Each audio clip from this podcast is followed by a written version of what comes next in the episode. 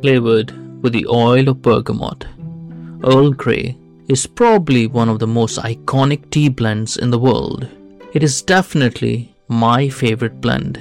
As a kid and in my younger teens, we weren't allowed any caffeinated drinks till a later age. But in my later teenage years, when I was able to have it, I was living in Pakistan where Earl Grey is not really that known at all. I mean, it is known, but it's not the drink of choice, so to speak. Doodhpatti is all the rage there is, which is a very milky tea Dood meaning uh, milk in Urdu and patti is tea, uh, the tea leaf uh, to be precise. And plus, I never really felt much of a need to drink caffeine till I sort of started hitting my 30s. And then I remembered Captain Picard.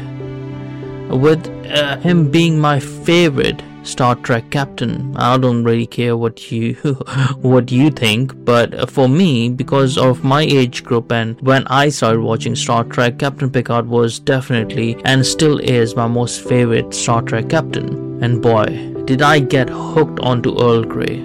But anyway, enough about me. And in this episode, we will explore briefly about the blend itself and how it came to be. So let's get into it. So, what is Earl Grey?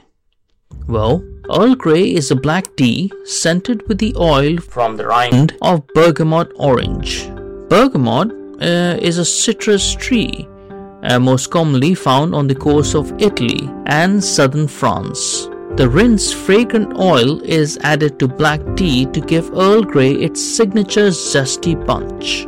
Earl Grey tea falls into the category of flavored teas. Flavored teas include any type of tea, white, green, oolong, black, uh, that has been scented or flavored with fruit, flowers, spices, oils, and so forth.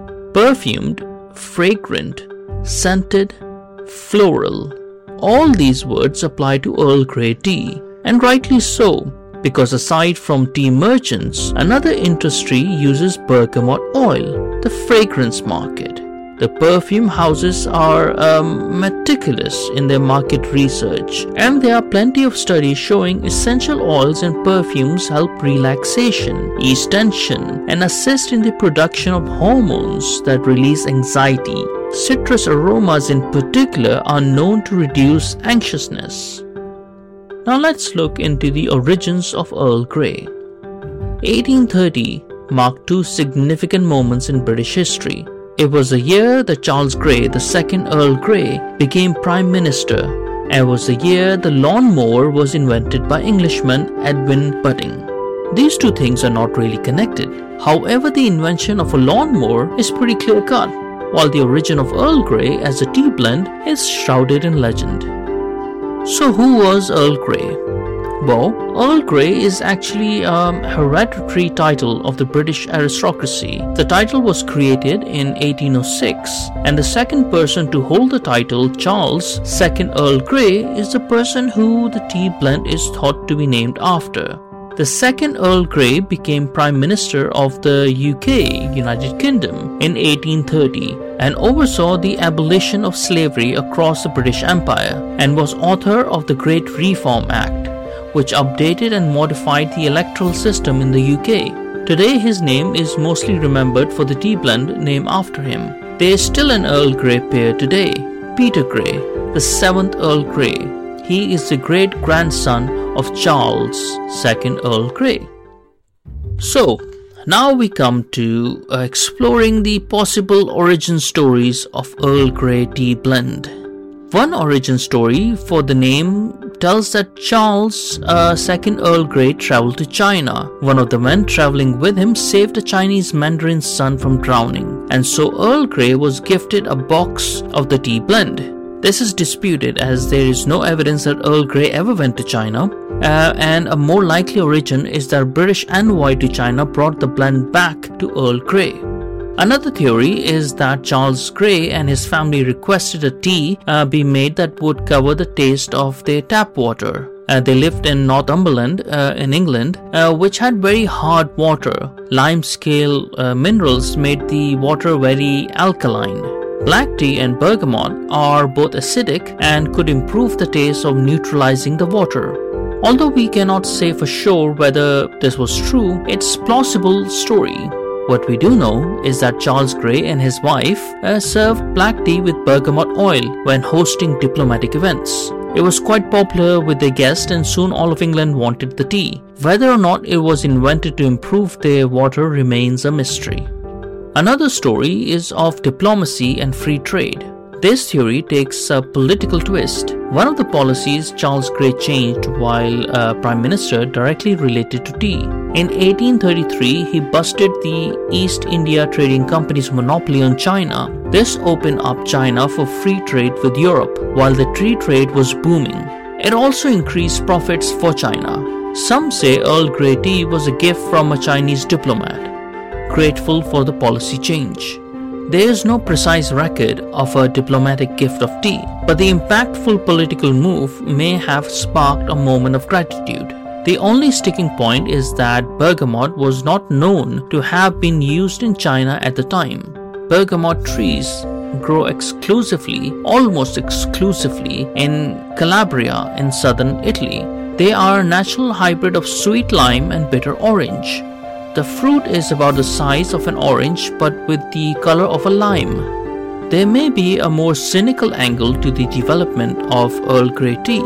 As with all valuable commodities, fake and illicit tea imports were rife. Tea was so popular it was heavily taxed. Indeed, it was the British tea tax in America that saw the dumping of tea leaves into Boston Harbor, which led to the American Revolution barely 60 years earlier.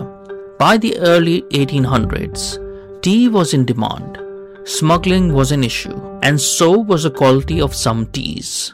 What better way to disguise your fannings or dust than by flavoring them with something else?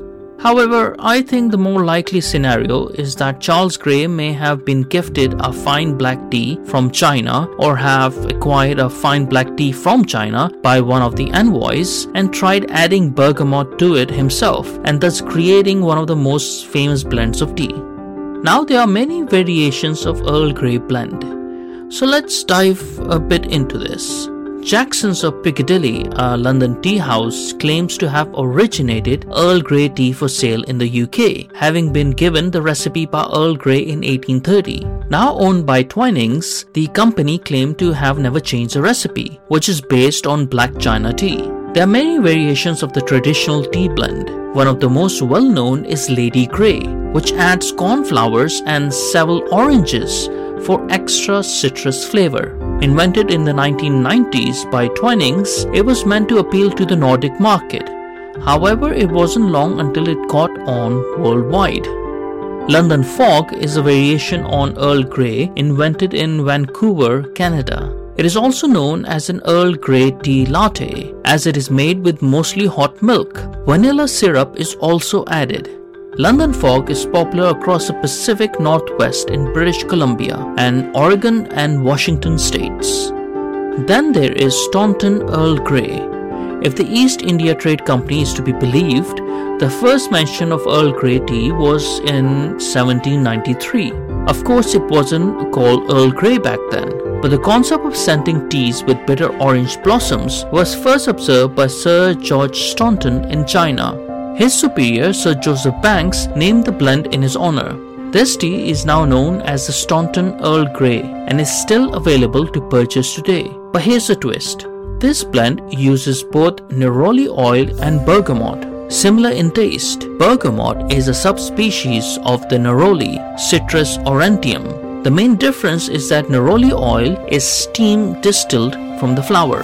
This provides a sweeter floral citrus and honey scent bergamot is cold pressed from the fruit and has a complex, mainly citrus flavor with some floral and peppery notes.